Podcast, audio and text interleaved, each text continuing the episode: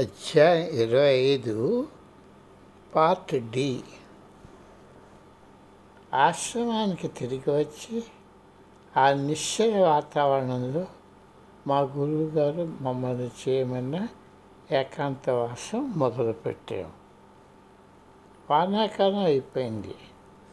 అనుకున్న దానికన్నా ఆశ్చర్యకరంగా చల్లగా ఉంది.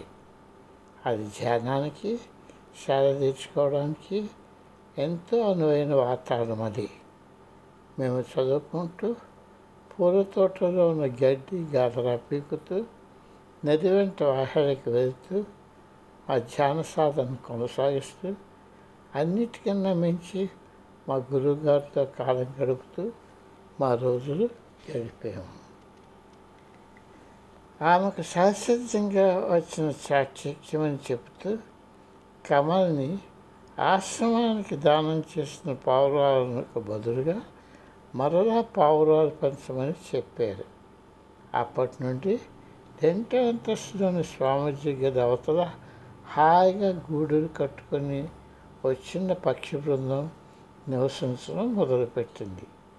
కనుక వాటిని సంరక్షిస్తూ ఉంటే అవి బయట గెంతుతూ ఆడుకోవడం మొదలుపెట్టాయి. ఆవిడకి ప్రతి పక్షికి సమంగా ఏమి కావాలో తెలిసినట్టుంది.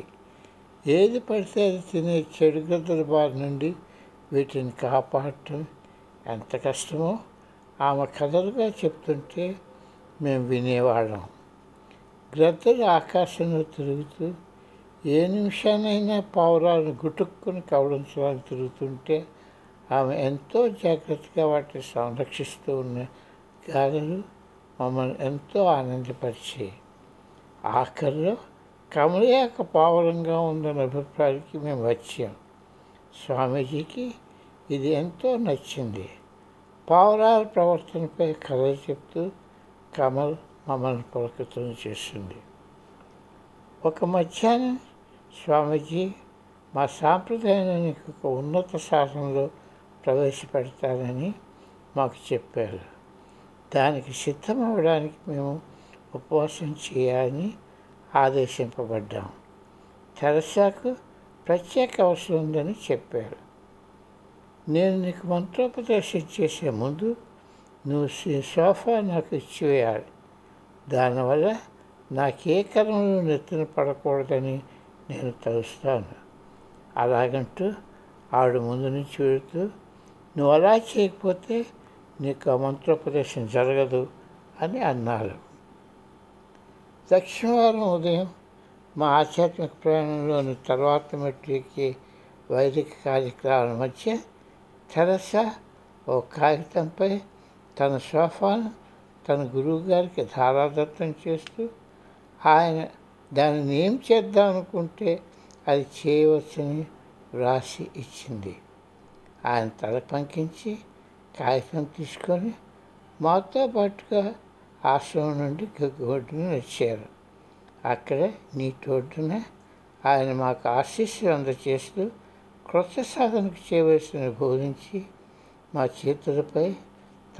మా తలలపై చేతులు పెట్టారు. నా వద్దకు 6 నెలలు తిరిగి రండి అని ఆయన అన్నారు. ఏది ఏమైనా మేము తక్కువ వస్తామని వాగ్దానం చేశాము. మరుసటి రోజు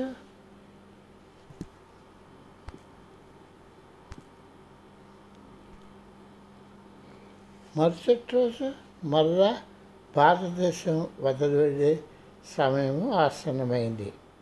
మేము మెడికల్ సిటీకి వెళ్ళినప్పటికీ స్వామీజీ బయట రెండులో ఎర్రటి అంగి, చదువు కరద్దాలు, పెద్ద వెడల్పైన టోపీని ధరించి కూర్చుని ఉన్నారు. మమ్మల్ని చూడగానే ఆయన మమ్మల్ని పిలిచి కుర్రాళ్ళు ఇప్పుడు వెళ్ళిపోతున్నారా అని అడిగారు. మేము ఆయన పాదాల చెంత కూర్చొని ఆయన మా కొసంగిన అవధానానికి పొంగిపోయాం. బోధనలు చేస్తూ ఉండండి అని మందస్వరంతో చెప్పారు. మీ సెంటర్లో, ఇన్స్టిట్యూట్లో, విశ్వవిద్యాలయాల్లో, ప్రముఖ సంస్థల్లో బోధించండి. బోధనలు కొనసాగించండి. మీకు నా ఆశీస్సులు. ఆయన తన కుర్చీకి దగ్గరగా ఉన్న టేబుల్పై ఉంచిన పండ్ల బట్టల నుండి మా ఇద్దరికి ఒక్కొక్క పండును పంచారు. జ్ఞాపకం ఉంచుకోనండి, నేను మిమ్మల్ని అమితంగా ప్రేమిస్తున్నాను. మేము మాట్లాడలేకపోయాము.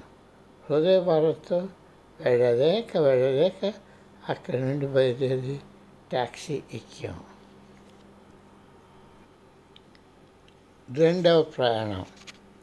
అమెరికాలో నెలలు సునాయాసంగా గడిచిపోతున్నాయి. నా బోధనలు, రాతలు, ఉపన్యాసాల మధ్య నా మనస్సు నిండా గురువు గారికి దగ్గరికి వెళ్ళాలన్న ఆలోచనతో నిండిపోయింది. ఒక్కసారిగా మా దేశంలోని పనుల నుండి వెళ్ళడం కష్టం. అయినా మార్చి నెలాఖరుకు ఇక ఉండలేకపోయాము. క్లాసులు ఆపివేశాము. కుదుర్చుకున్న సమావేశాలు వాయిదా వేశాము. ఒప్పందాలను తర్వాత చేస్తామని చెప్పి ఆఫీసును సెక్రటరీకి అప్పచెప్పాము. ఆఖరికి మరలా భారతదేశానికి బయలుదేరాము. విమానం దిగ్గానే ఓ ట్యాక్సీని కుదుర్చుకొని రాత్రంతా ప్రయాణం చేసి సూర్యుడు ఉదయిస్తుండగా ఆశ్రమం చేరాము. ప్రేమ్ మాకు క్రిందటిసారి గదే ఇచ్చాడు. మేము మా ఏకాంతవాసాన్ని వెంటనే ప్రారంభించాము. మేము ఈసారి స్వామీజీని చూసినప్పుడు ఆయన చాలా జబ్బుతో ఉన్నట్టు కనిపించాడు. ఆయన నీరసంగా ఉన్నారు. ఒళ్ళంతా బాధతో ఉన్నట్టు కనిపించింది. మంచి దేహారోగ్యంలో ఉండే ఆయన ఇప్పుడు దాని నీలా కనిపిస్తున్నారు. ఆయన శక్తి అంతా ఆయన కళలో కేంద్రీకృతమై ఉంది. మా సాధనలో ఆకలి మిట్ట గురించి మా గురువుగారు తెలిపారు. మేము చేస్తున్న పని కొనసాగించమని మాకు చెప్పారు. స్వామీజీని ఢిల్లీ తీసుకుని వెళ్ళి ఇంకొన్ని టెస్టులు చేయించాలని హాస్పిటల్ డాక్టర్లు పట్టుపట్టారు. మీరు కావాలనుకుంటే అలాగే చేయండి అని ఆయన అన్నారు. తన నిరసించిపోయిన దేహాన్ని వారు కోరుకున్నట్టుగా చేసుకోవడానికి ఆయన అంగీకరించారు. ఒక్కొక్క టెస్టు చేస్తున్నారు. అవేమీ సూచించడం లేదు. ఆయన దేహం ఎందుకు కృషించిపోతున్నారో డాక్టర్కు అర్థం అవ్వడం లేదు. అయినప్పటికీ ఈ వ్యక్తికి ఉన్న నమ్మశక్యంగా శక్తితో తిరిగి స్పందింపగలిగే ఆరోగ్యం తెచ్చుకోగలరు. అది జరగాలని మేము ఆశించాము. అలా చేస్తారని మేము నమ్మేము. ప్రత్యేక రాష్ట్రం రావాలని కోరుకుంటున్న తిరుగుబాటుదారులు సమ్మె ప్రకటించడంతో పోలీసులు రహదారులను మూసివేశారు. గొర్రెలు విజృంభించారు. షాపులు మూసివేయబడ్డాయి. బస్సులు నడవడం లేదు. సైనికుల పారా ఎక్కువ చేశారు. మేము రోడ్లపై వెళ్ళలేనప్పుడు మా సాధన చేసుకుంటూ స్వామీజీ కోసం, క్షేమం కోసం ప్రార్థన చేశాము. మేము మళ్ళీ భారతదేశం నుండి బయలుదేరే సాయంత్రం స్వామీజీ కారులో మమ్మల్ని చూడడానికి వచ్చారు. నేను మీకోసమే వచ్చాను అని ఆయన అన్నారు. ఆయన చాలా నీరసంగా కనిపించారు. ఆయన మాకెంతో చేశారు. మేము ఆయనకి ఏమైనా చేయగలమా అని అనుకున్నాం. ఆయన చిరునవ్వు నవ్వి, అంతా బాగానే ఉంది, విచారించకండి, అంతా బాగానే ఉంది అని అన్నారు. ఆయన మమ్మల్ని తన మేడ మీద వరండాపైకి పిలిచారు. నదిపై ఎండ ఎక్కుతుంటే వెనుక పక్షుల కరకరారావాలు వినబడుతుంటే, క్రింద శునకాలు పరిరక్షిస్తుంటే మేము ఆయనతో కూర్చున్నాము. ఆయనకు మాట్లాడటం కష్టంగా ఉన్నా ఆయన కళ్ళ నిండా ప్రేమ ఉరుకుతున్నది. ఆయన చేతులు మేము ఆప్యాయంగా రుద్దుతుంటే ఆయన మమ్మల్ని మెల్లగా విచారించవద్దని చెప్పారు. మేము ఆయన ప్రశ్నలు వేయాలనుకుంటుంటే ఆయన వాటిని ఒక దాని తర్వాత చొప్పున జవాబు ఇచ్చారు. కృషి మీరు చేయాలని కోరుకుంటున్న పనులు మీరు చేస్తున్నారు. అలాగే చేస్తుండండి. నేను మిగతా వారు మీకు మార్గనిర్దేశం చేస్తున్నాం. భయపడకండి. మనం మరలా కలుస్తాం. విచారించకండి. మేము ఎంతవరకు ఆగి ఉండగలమో అప్పటి వరకు ఉన్నాం. విమానం అందుకోలేమో అన్న బెంగ కూడా లేదు. ఆఖరకు ఆయన ఒక చిరునవ్వు ప్రసాదించి, ఇక వెళ్ళండి, నేను మిమ్మల్ని ప్రేమిస్తున్నాను అని మెల్లగా అన్నారు. ఒకరి తర్వాత ఒకరు ఆయనకు సాష్టాంగపడ్డాము. ఆయన చేతులు మా తలపై ఉంచి, దైవం మిమ్మల్ని రక్షించుగాక అని ఆశీర్వదించారు. మెట్లపై తెరస ఏడుపాపు లేకపోయింది.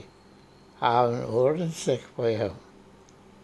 బుధవారం నవంబర్ 13, 1996 మా ప్రపంచం పునాదులతో సహా కదిలిపోయింది. ఉదయమే భారతదేశం నుండి ఫోన్లో పిలుపు వచ్చింది. నా మేజాబాద్ వద్ద ఆ మాటలు నమ్మలేక నిల్చుండిపోయాను. మెల్లగా జాగ్రత్తగా ఫోనుని పెట్టి తెరసంకి తిరిగి, నువ్వు కూర్చోవాలి, ఒక విషయాల వార్త చెప్పాలి. కానీ ఆవిడ నా వంక తీక్షణంగా చూసింది. నాకు ఆ సంగతి అప్పుడే తెలుసును. స్వామీజీ తరహాన్ని వదిలేరు అని అంది. ఆ ఉదయమే ఆమెకు తీవ్రమైన కళ వచ్చింది. దానిలో స్వామీజీ ఆమెకు వీడ్కోలు పలికారు. ఇద్దరం కొన్ని నిమిషాలు రోధించాం. అప్పుడు వాషింగ్టన్ పట్టణంలో ఉంటున్న చార్లెస్తో మాట్లాడడానికి ప్రయత్నించాము. అతను కొన్ని గంటల ముందే ఏదో అయిందన్న నమ్మకంతో ఫోన్ చేశాడు. తన అవసరం తెరసాకుంటుందని అన్నాడు. అంతా బాగానే ఉందని ఆయనకు నమ్మబలికాను.